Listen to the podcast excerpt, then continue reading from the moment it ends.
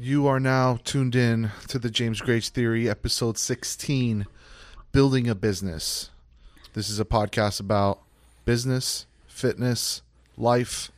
Uh, in the previous episodes, I think we've covered most of the life stuff. We talked, not most of it, but a lot of our episodes up to this point have been more about life and more personal mm-hmm. stuff, some fitness stuff in there as well. But this is one that I've been looking forward to in a little bit, and this is we're just talking straight business right now. Straight business. We're picking picking your brain. Obviously, you've started a successful business. I don't know how many successful businesses you've started. I don't know how many failures you've had. We'll get into all that. Um, but we're we're here mainly to talk more about the success of B P I on how you get to, how you got to this point. Mm-hmm. But um, did you have it as when you were when you were younger? Did you did you always know? And I just don't see you as someone that likes to work for other people. So was that in you when you were younger? You're like, I'm going to kind of do my own thing, figure out my own business thing. Well, how was your business acumen when you were younger?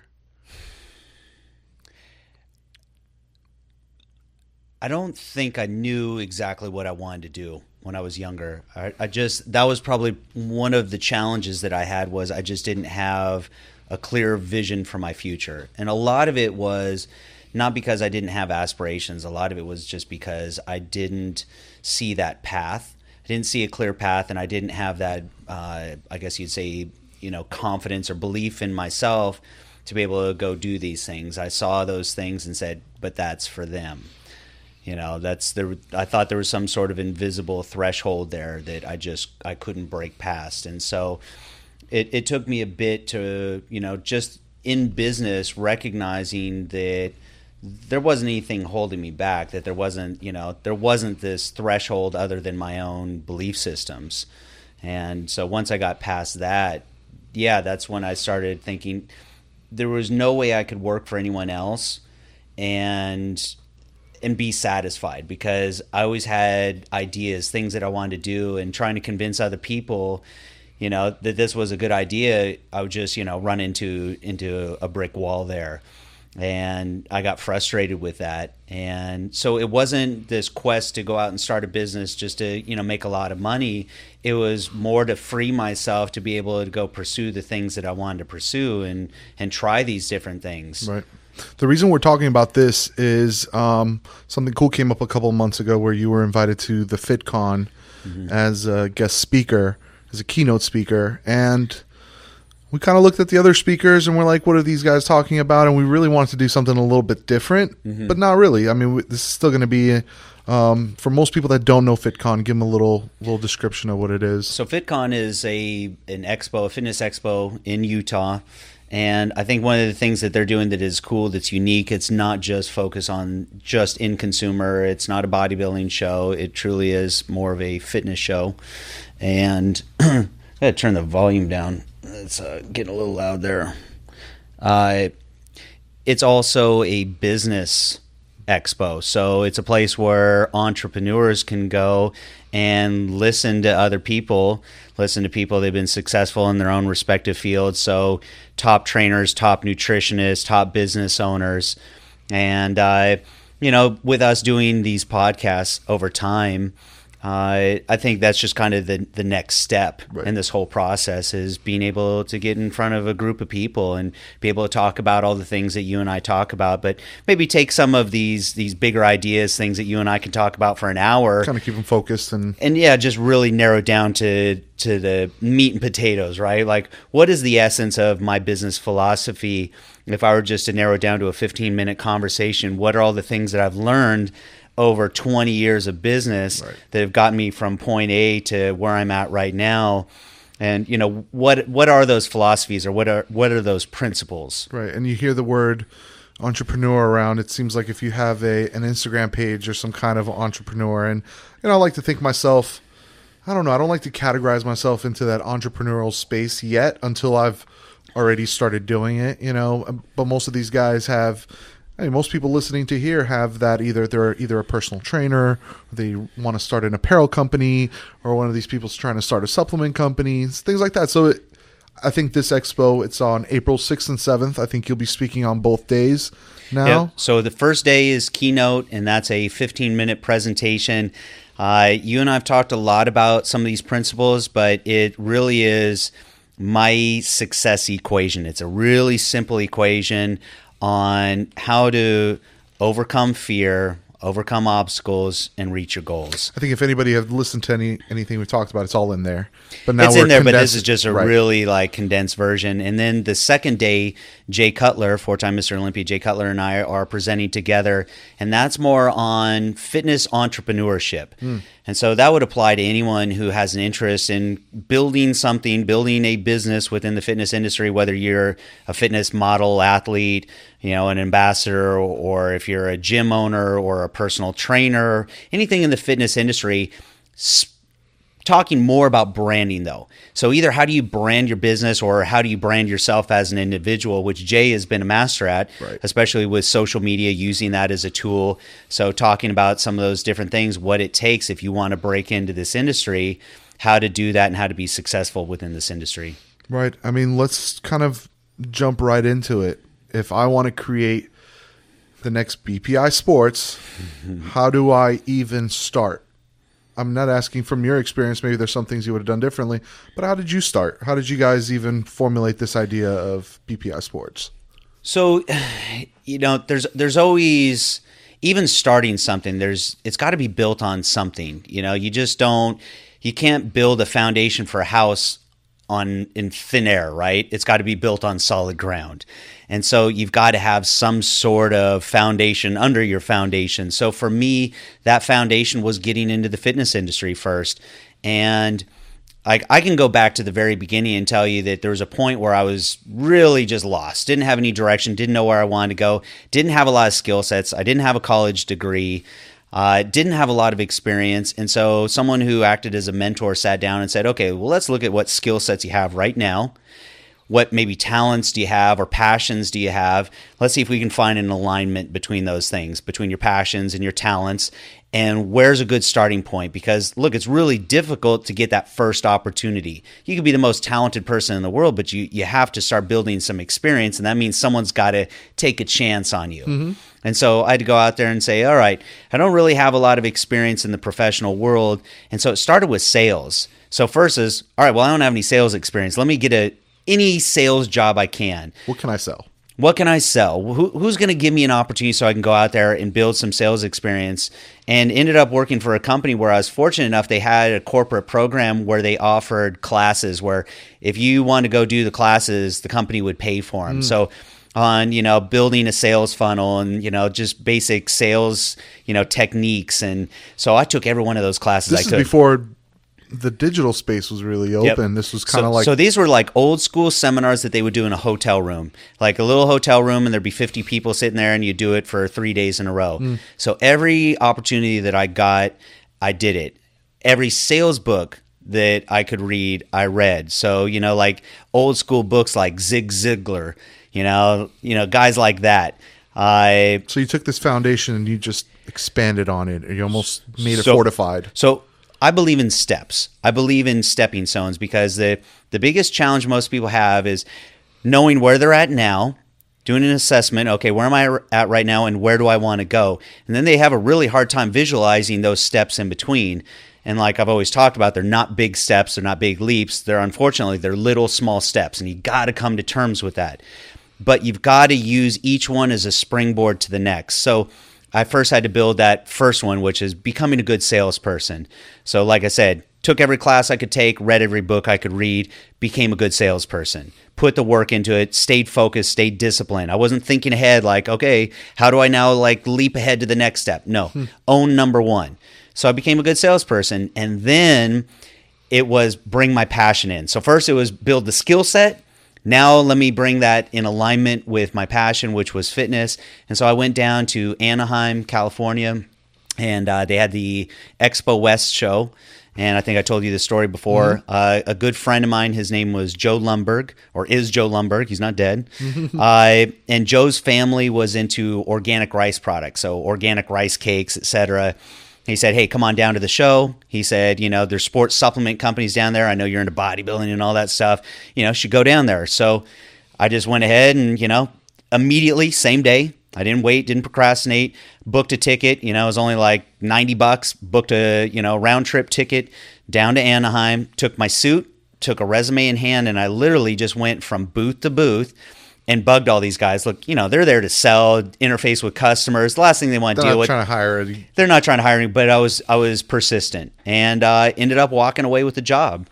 And I, so that was my starting point. So what did I do? I was a sales rep for a sports nutrition company. So I took this foundation that I already had and now kind of parlayed that into, you know, a passion, which was sports nutrition and fitness, and started there. And then, you know, same thing, built a reputation, was successful there, started to build relationships, started to network, started to become a student of the game, like learn the game. If you're, if you play basketball, you become a student of the game, right? It's not just about how tall you are, how fast you are, how well you dribble, or how well you shoot. You got to be a student of the game, learn the ins and outs of it, learn the nuances. Like, what are those subtle things that a, a N B A player that's at the top of his game, what are those things that he sees on the court that no one else sees, mm. right? It's like Bruce Lee. I imagine when that guy was, you know, when it's, you know, hand-to-hand combat, things move slower for him. It's like The Matrix, right? And he's able to see little things. He's able to see someone's eye movement or their head movement or their shoulder movement, you know, telegraphing their punch or their kick. But you got to be a student of the game, and you got to, you know, be able to see those smaller things. I mean, and look at someone like Tom Brady. If you watch his documentary, Tom versus. Time, which I'm going to push on you until you watch it. Mm-hmm. But in there, he literally has – every year he's he's been playing eighteen years now, he has a book that thick of every note he's taken, and he puts it – files it away. So, and, and, and I've, that's what I've shared with you. I think the most successful people take a lot of notes, because you're not going to remember this stuff, and you're not going to ever be able to go back and reflect on that stuff and make those distinctions and say, oh yeah, you know, even though this seems like the first time I'm encountering this problem, if I really go back and look at it, I've encountered similar problems just like it before. How did I deal with it? What worked well? What didn't work well? What was my takeaway from that? And uh, and that's a lot of what I'm going to be talking about in this quick fifteen minute seminar is is how do you deal with your problems, right? How do you evaluate problems clearly and effectively, taking away our ego, taking away our feelings from it so you can see it for what it really, really is, right? In its most raw, pure form, be able to evaluate and come up with clear distinctions so you can learn from it, you can get better, because that's part of progress.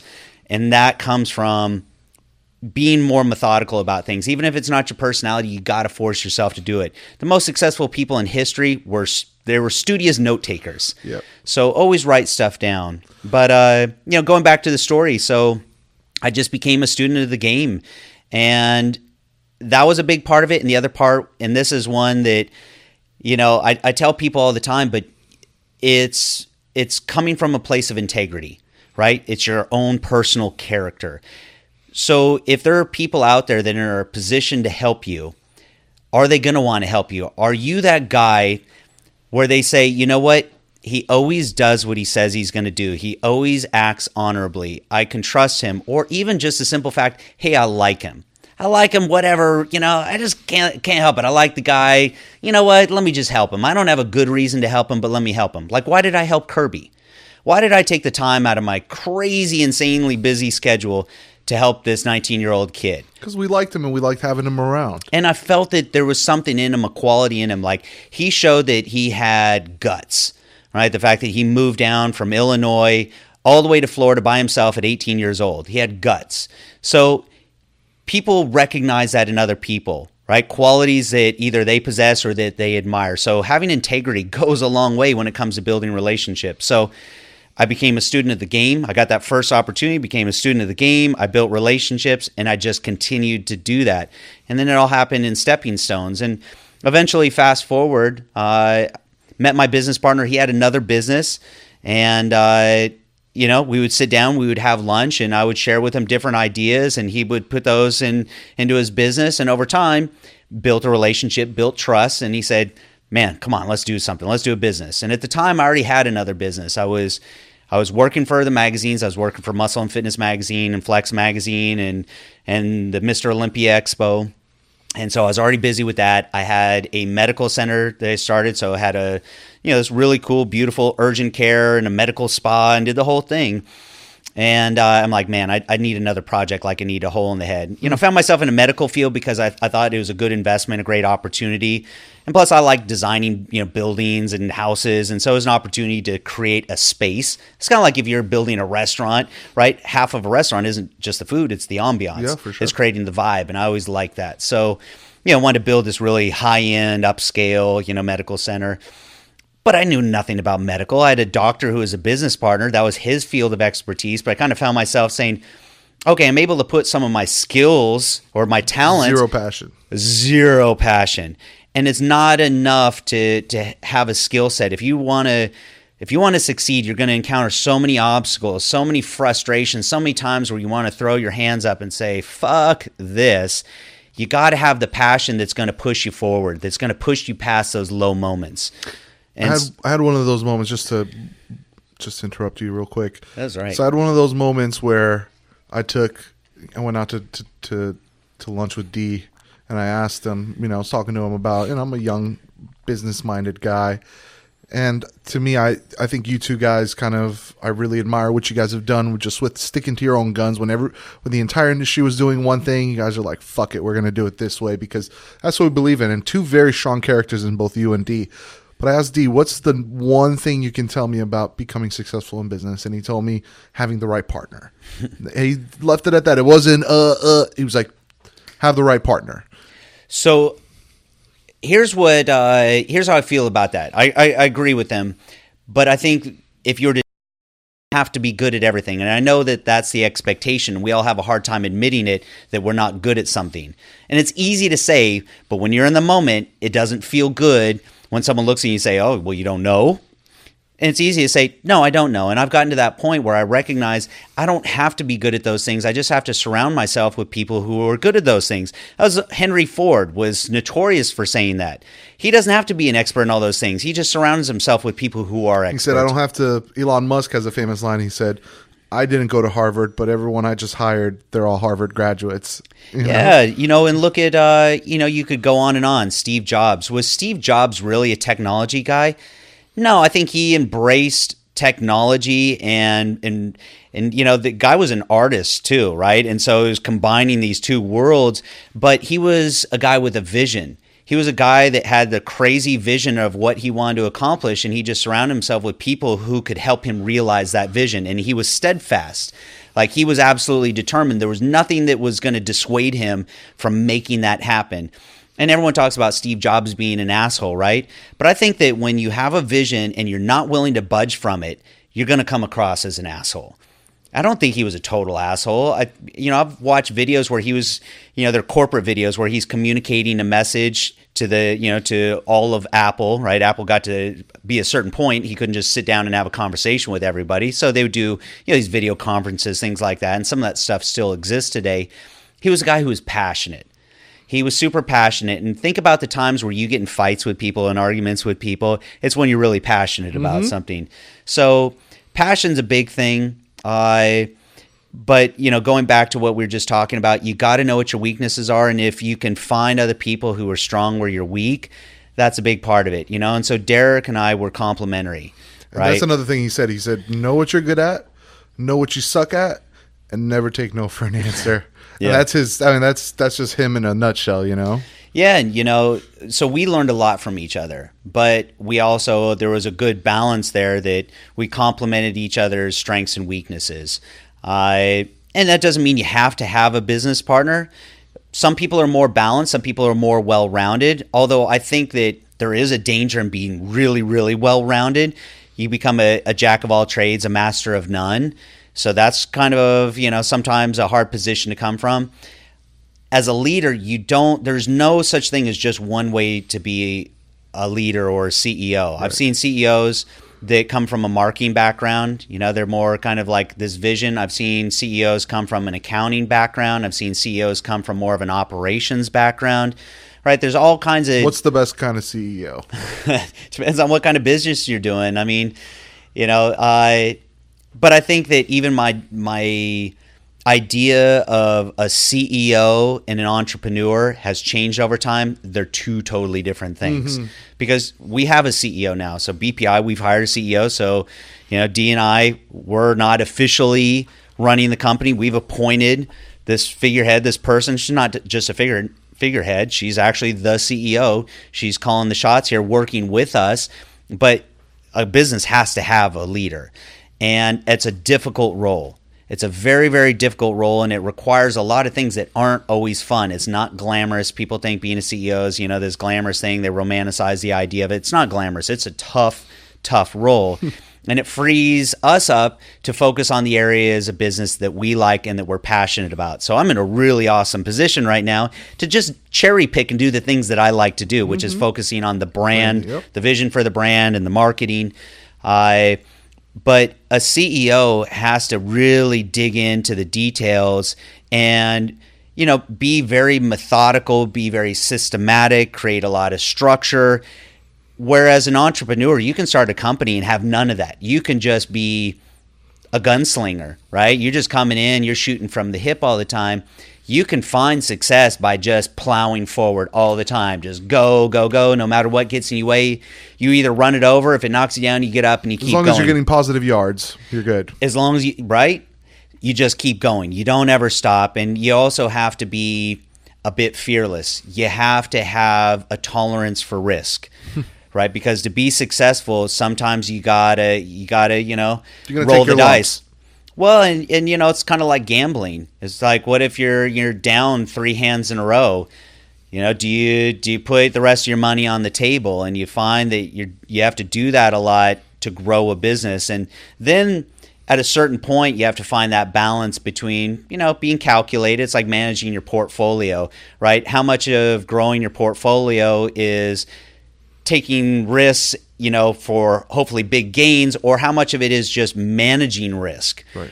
You got to find have a fine a, a fine balance there, because you can't just manage to risk all the time, because you're never going to grow. Mm-hmm. To grow, you got to take risks still. And that was funny, because one of my when I was at Florida State, one of my good fraternity buddies, his whole job was risk management. You know, right. And it was it's a job within itself. People that assess whether it's, you know, worth the risk. So so here's one of those kind of catch twenty-twos. When you're starting a business, that's where I think most people find themselves in that position, like being more of the risk analysis guy, and then they end up talking themselves out of stuff mm-hmm. because it just looks like too much risk, too many things that can potentially go wrong. You have to just embrace that and say, yeah, a lot of shit's going to go wrong. But if I keep at it, enough stuff will go right.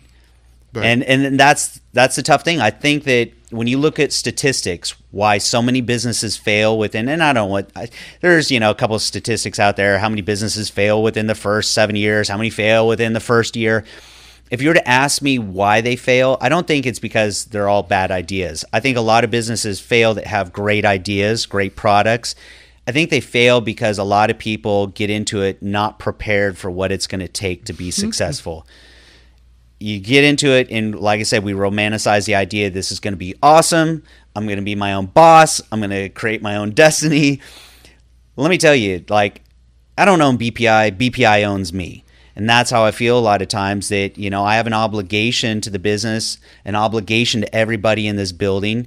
You got people with families and mortgages, and pretty soon it starts to feel like the same way you feel as a parent when you have kids. Like, I remember when I had my first kid, when James was born, I went, oh God, I'm responsible for someone else besides myself. You know, and that was a big thing, because I always told myself before, and I've shared it with you, that if something ever went wrong in my life, I'm like, hey, you know, I can take my lumps. Pack it up and go, yeah. Yeah, I can live in my car if I have to, right. but, but you can't live in your car when you got kids. And it's kind of the same thing here. Yeah, I can take a lot of risks and do a lot of stuff that, you know, I think is going to catapult the company to the next level, but also have to be conscientious of that, that there's people in this building that depend on this business for their livelihood. I think uh, at another point, I think D had the kid right around the same time. He had exact Craig time, at the yeah. same time. So you guys are both like, fuck, this has got to work? Or were you kind of just like, all right, we're, we're going into this business. I know Derek's not one of those guys that's like, all no, right, let's take it easy. It's like, all right, uh, we're already built, you know, let's already think Well, we ahead. didn't we didn't think we were going to conquer the world. Uh, our goal initially, we joke about it now, we say our whole goal is just, you know, to keep the lights on, and, you know, and just to take care of, you know, our families. I uh, we saw it in the beginning as just a source of income, as a livelihood, right? Let's just build this and, you know, and pay we'll some bills pay and- some bills. I uh, but we always I think what made us successful is that we were at a point where we had to make it work. Had to make it work. It had too much riding on it. Mm-hmm. And so we we had put a lot of pressure on ourselves to make it work. And so failure was just simply not an option. Just never gave ourselves that luxury of saying, well, what if this or what if that? No, you just push those thoughts right out and you just keep plowing forward. And I think that's probably one of the keys. We're all going to have all these what ifs that pop into our head. And all those what ifs all exist. They're all very real possibilities, but you can't dwell on them. Right. I mean, we're all susceptible to that. If you start focusing on that stuff, that fear kicks in, you feel that tightness in your chest, and you're like, no way, no way, like this isn't worth it. Like fear is there for a reason. Fear is there to protect us. It's the same reason why, you know, we've talked about in the animal kingdom, like you hear a twig break, the deer pops its head up and it runs, right? It's to protect itself. For sure. So we do the same thing. We start thinking about all these things that can go wrong. We're like, no way, I'm out of here. You you have to be able to deal with fear. Right. So, I mean, um, doing my research, just some of the questions I wanted to ask, and the one that keeps on popping up after you've done your market research, you're like, okay, there's a need for this product. Mm-hmm. I'm going to, here's my business plan. How would one person get the funding to do this? Because that, I think, is... I don't know how much money you guys had to throw into it. I don't know None. If anything, but let's say I'm starting my supplement company, B P I Sports. Where do I find the money to do that? Where would anybody find the money to do that? I don't know, but you better think of a different name. I'll sue you for trademark infringement. uh, you, you know what? It's always kind of the first question people have. I think one, you got to start small. Start small. It's like one thing I've learned about the digital world that I really like about it is you find something that works, and you start small, and you test it, and you refine it, and then you scale it up, right? This concept of scalability. And the problem is most people get themselves in over their heads. They try to take on too much too quick. So yes, you have to be aggressive, but you also have to be calculated about it. So we didn't have any money in the beginning. I had no money to put into this, and it was run off of credit cards. I mean, you know, my American Express was a line of credit for us. And, you know, that's an American Express isn't a revolving account. That's you pay it off at the end of every oh, month. Yeah. They don't play. So, no. And so that's kind of scary, right? So we, we had to fund it from personal sources, from, you know, could get borrow some money from family at a ridiculous interest rate and, you know, pay it off, whatever it took. Uh, but started off small. And there was no, there was no, you know, none of the fluff. There was none of the cool stuff. There wasn't a cool office building, cool mural on the wall. There was none of that. You guys started out of a garage, selling the first one or more kind of out of... It's, I mean, look, it was close enough. I mean, it was right next to the dump. Like, like this, not the dump, is like this big recycling plant. They were always like crushing cars, and it was right underneath the airport, so airplanes flying over. You couldn't go outside and have a conversation on the phone, and it was tiny. It was a tiny little hole in the wall. It's as close as you can get to, to a garage. And I know, again, people romanticize that idea. Like you think of, you know, the Bill Gates of the world or the Steve Jobs starting out at some little garage. But, you know, that's the right way to do it. You why burden yourself with all this unnecessary overhead that really is just coming from ego? Having a big fancy office building when you don't have a real business yet doesn't make any sense. You you start to build as you have the opportunity to, as the cash is there to do it, as the need arises. You put the money back into it to go ahead and fuel the growth. And that's the other part is you can't see this as just something that's, you know, a get-rich-quick scheme, because in the beginning, if you're taking this money out and putting it in your pocket and buying a car and doing all this crap, you're not putting enough money back into the business to be able to grow it. And and that's what we've had to do. I mean, B P I is the size it is because we've reinvested. And again, that takes a lot of balls, right? Because you want to take the money out. You want to do whatever, invest it. Even if you don't want to spend it, you want to go invest it or squirrel it away, and you can't. You got to double down. Mm-hmm. And so you just you have to be able to, like I said, conquer fear. And you're double, doubling down on yourself. So that's you are. But look, here's the flip side. If you invest in the stock market, right? You invest in, you know. What are you, I mean, really, what are you investing in? You're investing in other companies, the way someone else is running these companies. So if you want to invest in Coca-Cola or Apple or whatever, you're investing ultimately not in a company, you're investing in people. because people are making the decisions behind that company. Like I look at Apple, I've always been an Apple fan. I think Apple sucks these days. I think the direction that Apple has taken as a company, I think they've lost track of their core consumer. You think that's because Steve Jobs is gone and not there? Or? Well, I mean, look, I'm not going to just say it's about his vision and his vision's the only way. I just think that he was a man with a very distinct vision. And I think that when someone takes over, there's always a chance that their vision is going to be drastically different, right? So I'm not saying they're a company without a vision. I'm just saying it feels like a very different vision. And when you have a loyal following, it's almost cult-like, right? Think about the old Apple days. If you said something bad about a Mac, people want to punch you in the face. They would defend the brand because they bought into the brand. They bought into what the brand represented. And it's like how the vegans are now. So when you change that brand identity, who, you know, the, let's call it the personality or the values of the brand, all those people who followed it in the beginning say, wait a second, this isn't what I was following. Hmm. You know, y- you've forgotten about us. And so I think a lot of those older customers, and I don't mean older as far as age, but, you know, loyal Apple users for a long time, I feel, I think feel alienated. I, uh, they've forgotten about the end user. You know, a lot of people, especially artists, people who are photographers, video editors, et cetera. The fact that you don't have an S D card slot, you know, in a MacBook Pro anymore, that's kind of crazy. People are like, oh yeah, Apple's just trying to sell me another fifty-nine ninety-five dongle. First of all, I hate saying the word dongle. It's a ridiculous word. And I hate spending another fifty-nine ninety-nine every time I want to plug a different device in. So with that being said, you're investing in people, you're investing in their decisions. So why not invest in yourself? Mm-hmm. Why not invest in you? It's not just your business. You're investing in yourself, where maybe sometimes you're going to make the right decision, sometimes can be the wrong decision, but ultimately, you can learn from your mistakes, you can get better from them, and you know, you have control of your destiny to a degree. In the stock market, pff, dude, who knows? What were some of those um, mistakes you did earlier when you guys first started that you were like, okay, let's not do that again? Countless. Yeah. Countless. I mean, look, one of the questions that I get when people come in, they're they're looking at the whole organization, all the people, all the roles, all the processes, all the structure, saying, well, how do you create all that? The funny thing is all that happened one process at a time, and it always stemmed from a mistake. You know, so for example, if, you know, whatever it was, maybe that, uh, you know, on a product, we changed, changed something out. We, we changed an ingredient, right?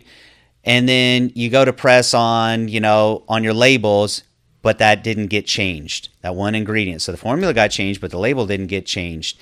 So you go, oh my God, this can never happen again. We just printed fifty thousand, one hundred thousand of these labels, and you got to throw them in the trash. Whoa. And that's painful. You might as well just burn money, right? So then you start coming up with processes. Okay, how do we create some sort of revision codes, right? A process of keeping track of all these changes. So that's just one small example, but every single process that we have came about from some sort of error, mistake, blunder, something that costs us, clog in the system, something that costs us time or costs us money. That's where it all comes about. And so that's why I, I tell people problems are going to happen. Stop, stop trying to figure out the way to avoid all the problems. You can't. You don't want to have. You're not going to have a perfect, you know, go at it. It's impossible. It's impossible. The problems are going to happen. So instead of thinking, spending all your time thinking about how do I avoid problems, think about how you're going to deal with problems, how you're going to evaluate problems, how you're going to learn from problems, how you're going to get better from problems, and that's how you progress. We got a bunch of people on Instagram here. You guys can also check us. We're also live on YouTube right now. What's up, YouTube? Um, you know, you know. Actually, talking about that too, talking about problems, and it's something that I'll talk about in that uh, that keynote speech. When you can embrace problems, you also become less fearful of problems. Mm. And that's a big thing, right? If fear is what's holding us back from wanting to to take these things on, when you realize that problems are just part of the process, and that if you have an effective way of dealing with the problems, you're not going to be as fearful with them. And so that's a big part of, you know, my personal philosophy is don't spend your time and energy trying to avoid problems. Figure out how you're just going to better deal with problems. Did you ever tell yourself, why the F am I doing this? All the time. All the time. I mean, look, if you want if you want to start a business because you think it's going to give you more freedom, it's going to, you're going to take all these lavish vacations and do all this stuff, you're kidding yourself. You're kidding yourself. I mean, the first seven years of this business, I, you know, I never took a vacation. When I got married, my honeymoon was, you know, taking a Friday off and going Friday, Saturday, and flying back super late Sunday so I could be back in the office Monday. Not because I had to, but because I had to. You know, there was just stuff that needed to be done that if I wasn't here, wasn't going to get done. I, so yeah, you know, you, you don't have that kind of freedom. If you want freedom and you want guaranteed three weeks of vacation every year, go be a teacher. Yeah, I mean, and there's nothing wrong with being a, a teacher, but... And there's nothing wrong with working for someone else. There's nothing wrong with it. I mean, what, what would that say about me as a leader within a business if if I were criticizing that? We need every single person in this building, because this building isn't, you know, B P I isn't me. It's not my business partner. It's everybody in this building. It's their passion. It's their knowledge. It's their commitment to the business. That's what drives B P I. So there's nothing, nothing wrong with working for someone. Uh, you're just... You're just helping someone else realize their vision, and you're letting them bear the burden of, of that, you know, the sleepless nights and, you know, the stomach problems. I mean, I went through a year of, of that, of like the most ridiculous acid reflux in the world, where I thought I was dying of stomach cancer, no joke, and lost fifteen pounds because I didn't want to eat. I, uh, yeah, I mean, man, everything comes at a price. And so you just have to ask yourself, is it worth it to you? Because... You know, it, you, you got to figure out what's driving you to do it. Why do I do it? It's not the money. It's it's creating. It's building. I love that. And I love that ability to to create and to build. And so that's what motivates me to do it. And that's what offsets everything else that comes along with it. But yeah, there's times where I look at it and say, you know, what's the most important thing to me in, in my life? Well, my wife, my relationship with her, my relationship with my kids.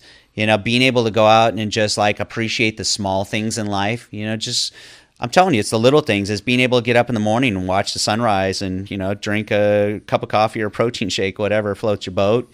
Uh, you know, same thing at the end of the day, watching the sunset, going, you know, paddle boarding or whatever. It's all those little small things that don't cost any money that really make life worthwhile. You don't have to go start a business and make a million dollars to have a really successful life and to really appreciate and enjoy life. And so sometimes, yeah, those first six, seven years of the business, I didn't really get to do those things.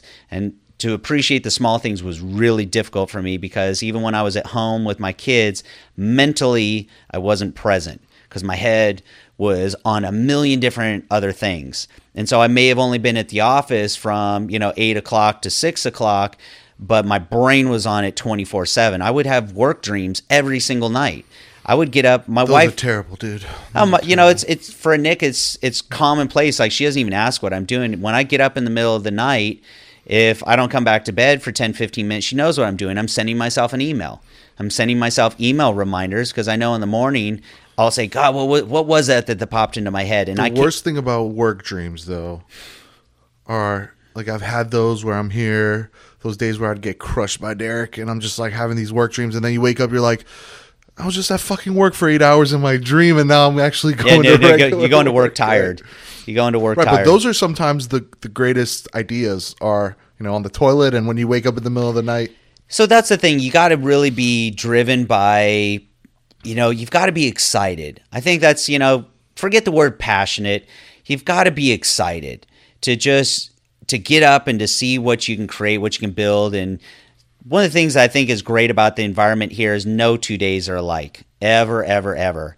And so every day it's a new set of challenges. And and I'll, look, and I I use that word creatively, because I think a lot of people look at these things as problems. Mm-hmm. But, you know, problems have a, a negative connotation to it. I rather look at it as a challenge, because in my mind, a challenge is just something that I overcome. A problem is some sort of, you know, something trying to beat me down. Uh, a challenge is something that I'm going to overcome. And so we have challenges every day, and I've learned to kind of get off on that. That's problem solving. That's fun. It's, you know, there's, it requires creativity to figure out, okay, you know, how are we going to, how are we going to take this whole situation? How are we going to turn it into a positive? When you first started this, Um, we always talk about why. What was your end game? What was the, what was it at the end that, you know, was like, okay, I'm doing this for this reason? Because I know there was a why you did it. Yeah, I was a, truthfully probably a little disillusioned. I think my why was ultimately envisioning a lot more freedom, uh, being able to, you know, pursue, you know, my true passions. Not that I really knew what those were, but just having that freedom to go do whatever I wanted to do. That's the and, Warren Buffett thing. Yeah, and, you know, go be able to spend all this time with my kids and go on these, you know, vacations and do all these things. And then I realized that you can't, one, you can't defer that stuff. Your kids grow up, right? And then, I mean, James is going to turn eleven here in a couple days. Jeez. I'm like eleven years old. What happened to those past eleven years? I, uh, God, eleven? Holy shit. Yeah, James was just, I mean, you know, he was a little kid when, you know, started B P I. I, when I first got here, he was six years old when I first started. Six years old. So, you know, yeah, I was a little disillusioned in a couple ways. One, I thought that I would be able to do all these things that I couldn't do at the time, but then in retrospect, I realized I could do those things. I had the ability to go appreciate those simple things, enjoy those simple things in life. Uh, so that was part of it. And the other part was what I said is be able to go pursue these other passions. No, I've just learned to be able to to find within the business the things that make me passionate, like that I'm excited about it. The big one for me is B P I is a vehicle to be able to just help other people. So it's not just selling them supplements. It affords me the opportunity to build really cool websites and training programs that we give away for free and do cool blogs and bring on these athletes that inspire other people. And, you know, so to help people achieve their fitness goals, not just by giving them one piece, which is supplements, which let's face it, are just a small piece of the equation, but all the other pieces that are going to make them successful. So training programs, nutrition programs, inspiration, you know, even let's, my ultimate vision for B P I is just that of of a coach, of, you know, that friend that's encouraging you and pushing you and say, hey, you can do this, you can go out there, you can reach your goals. And that's why we do this. That's what the podcast is, even though it seems kind of disconnected from stuff in the gym or or but stuff with B P I. It's not. It's all ultimately, the same. And I think, you know, in the past maybe year or so, we're having a lot more fun doing things that might seem like random, but not really. It's, it's all in the same wheelhouse, because us doing this helps us get, you know. And, and this is this is a perfect example of what I'm talking about. A B P I affords me the opportunity to do these things. So right now, the two of you are sitting here right now on B P I time, helping me do a podcast on my YouTube channel, not really talking about B P I. Right? Just talking about things that hopefully someone out there is going to find beneficial, that they'll be able to apply to their own life and be able to go achieve their own goals and find success. But and people have to realize that you doing this, this is, you're not just turning it on for an hour. This is what the culture here at B P I Sports is. We do follow you and your vision and your integrity and all this stuff. So people know watching you, it's a good, and we kind of always kept it. We never really made the James Grage YouTube channel all about B P I.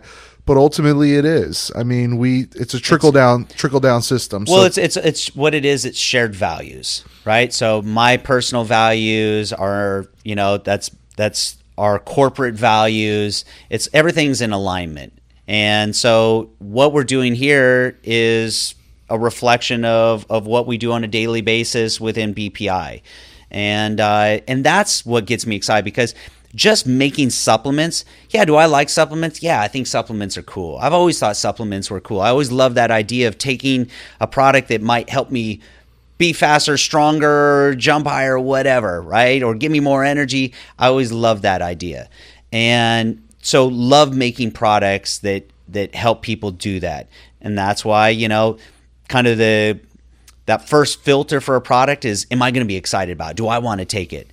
And uh, and if I do, then maybe someone else will as well. So yeah, I love that part of it, but that's not what really gets me fired up. What gets me fired up is this other aspect. I always, I always thought in like an alternate, you know, life that that's what I would do, is be some sort of like, I don't know, like I hate the term motivational speaker, but that's what I enjoy doing, is teaching people, you know. And that word teacher, you think of like teaching, you know, as a teacher and, and, you know, whether an elementary school teacher, or high school teacher, classroom sort. You know, it's actually a super noble profession, really, really noble. I mean, I have the utmost respect. I mean, it's easy for us to say, you know, we, we mentioned earlier, like, hey, if you don't want to be a business owner, well, you could be a teacher. And that wasn't a knock on that. It's it was, just no, because I think it's the most honorable profession. And I look at it and say, you know what? I do enjoy teaching.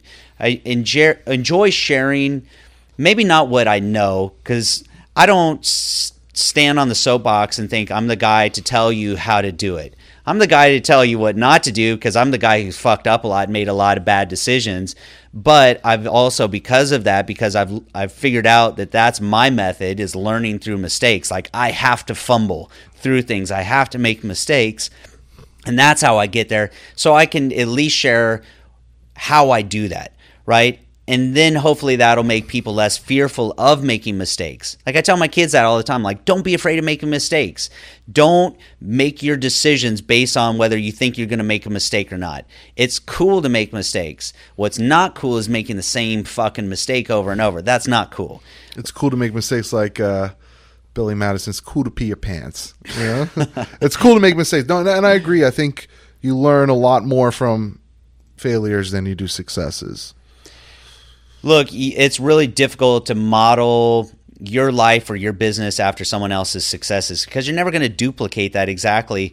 But my philosophy for business, uh, especially with B P I, was if I can potentially learn something from other people's mistakes, maybe that'll help me avoid some of those pitfalls. I can't avoid them all.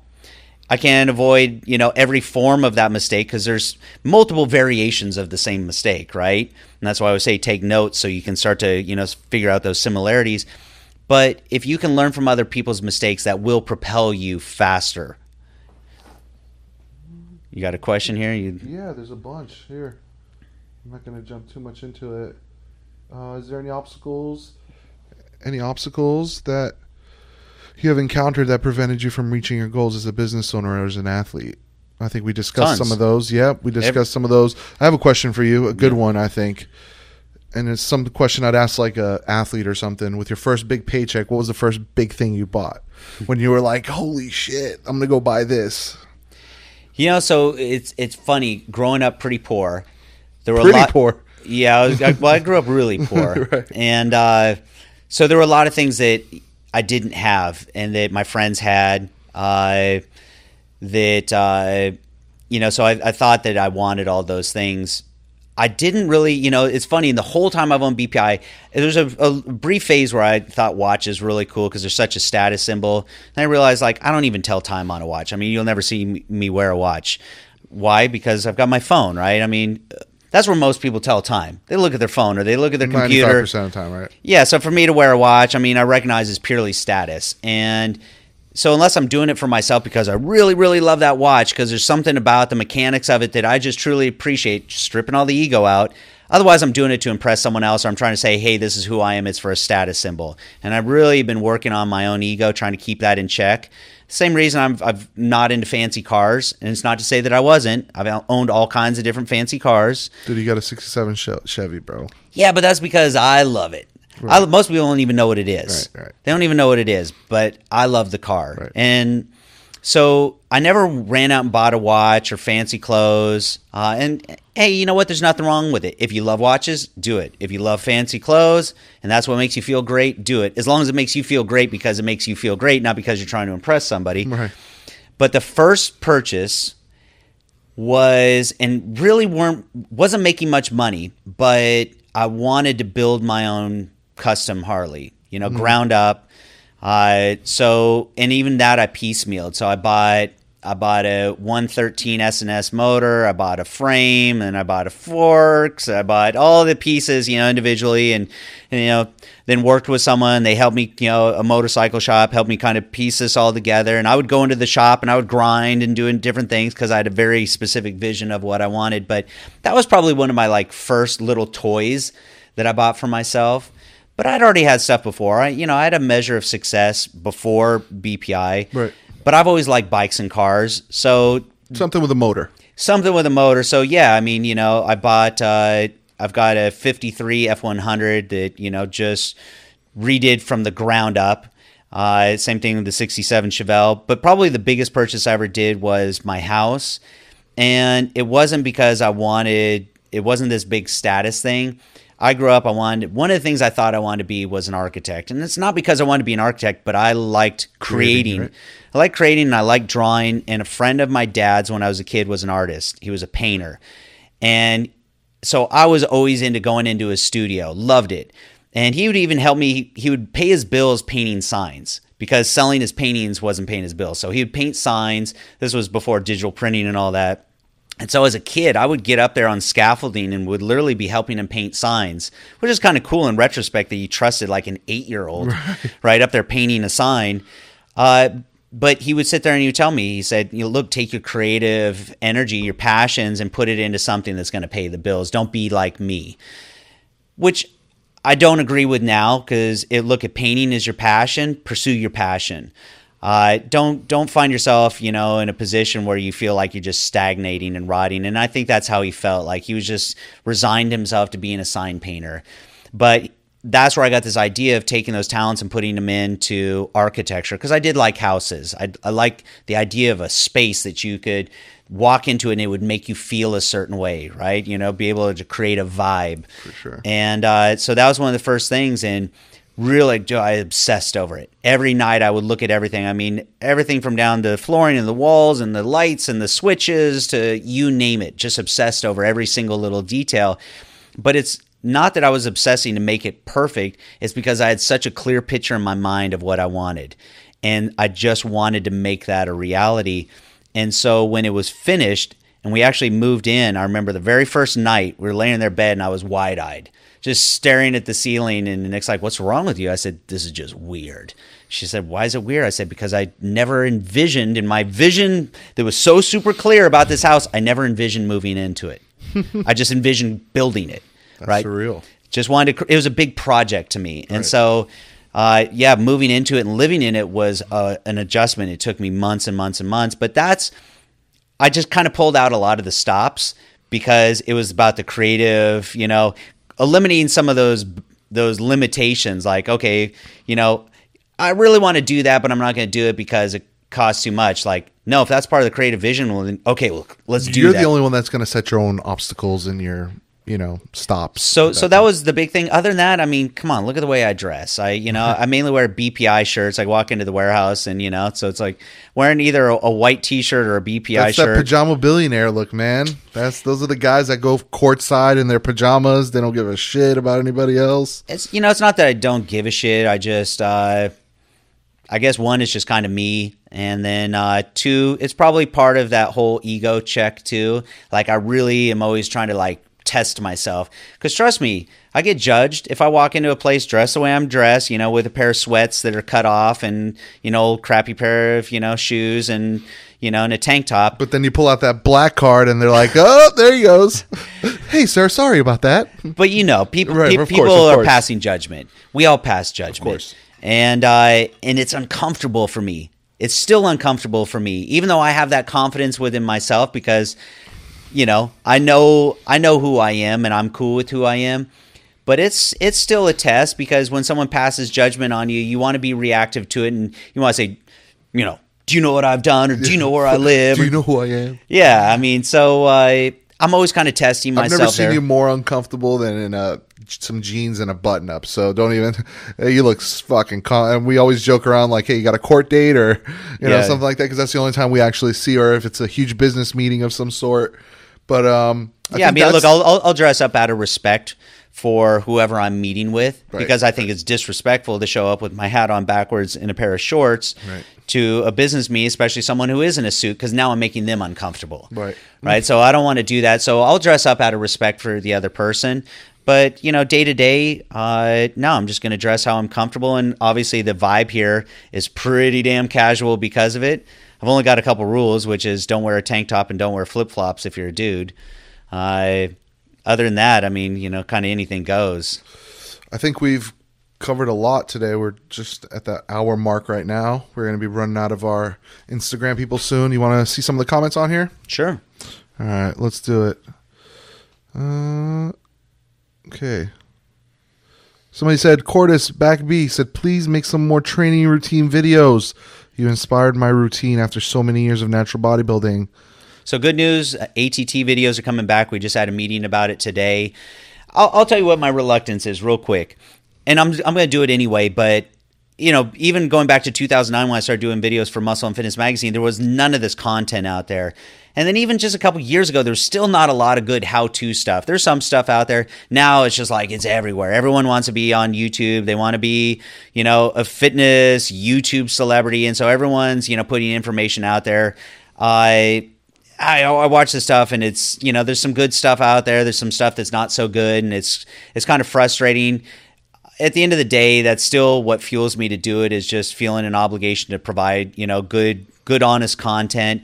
I don't try to position myself as the authority on anything. All I can do is, you know, tell you what I've always told you, which is I've learned the hard way. I've learned from making mistakes, and I'd rather see people not make the mistakes that I made along the way. So I think I'm going to go back to like a, a more casual format with the A T T, Advanced Training Technique videos, which is just sharing what I like to do, what's worked for me, what I'm doing in the gym, you know, what my philosophies are. And all the YouTube critics out there, they want to, you know, posture and act like assholes and, you know, you know, argue oh, about stuff, whatever. I don't care. So anyone who wants to listen to it because, you know, they find that it works for them, which is the ultimate test. What is in a book doesn't mean shit. If it works in the gym, if you get results from it, that's what counts. And so you've got a lot of people out there that, like I said, you know, they're, you know, they want to debate, you know, this university study and that university study, or, or what this therapist or doctor said. I, do, I don't care. This guy, Kim Finney ten, wrote, "When James speaks, I always listen. His training and routine and advice so might be out of the box, but it works." And that's exactly what you're saying. It might not be conventional, but it works for you, and you know it's look. And that's the thing; it works for me, and I'm not going to say it's going to work for everybody, but it's worth trying. It's worth trying, and if you know, look, I've gotten great results off of it. I've done a lot of shit that didn't work through my twenty-five years of training. I've wasted a lot of time doing stuff that other people told me to do, and I really didn't understand why I should just why I should do it. I'm just going to do it because that's what everybody does. But that's the kind of dogma that I hate. Just do it because that's what everybody else does. No, you know, you if you can kind of figure out how the body works, figure out some different exercises and start educating yourself, pretty soon you can figure out what works for you. And that's that's all I'm saying is, I'm not saying my way is the only way, but if it can provide a platform for people, a foundation from which they can grow and find their own thing, what they like, that's that's the goal right there. Fitness Model Comp says, I remember James at Weider. He's done so well. True inspiration. Oh, man, I appreciate it. Yeah, been, uh, it's been a long time. We got another minute to go. Let's. Somebody asked, where is this expo? And let's give them just another information. So, so go to go to FitCon, F I T C O N dot com. We'll also have a link under this description for this YouTube video for the actual. And we're going to be promoting it through B P I, so right. keep a keep an eye out on my social media platforms. On the B P I Sports. B P I Sports. We're also going to be sending out emails. If you're a B P I insider, sign up for that. Uh, we are always updating on all kinds of stuff, including awesome offers, uh, some one-off stuff that's not available to the public. So uh, you can check it out there. Awesome. So also stay tuned. Like we said, the A T T stuff is coming back. Mm-hmm. This will be live. We'll be live every Tuesday. Make sure if you guys have any questions, write in the comments. We don't even know what we're going to talk about next week, but this one was long enough for us, for me especially. My butt's starting to hurt. Um, but yeah, thank you guys for tuning in again, and we will catch you next week.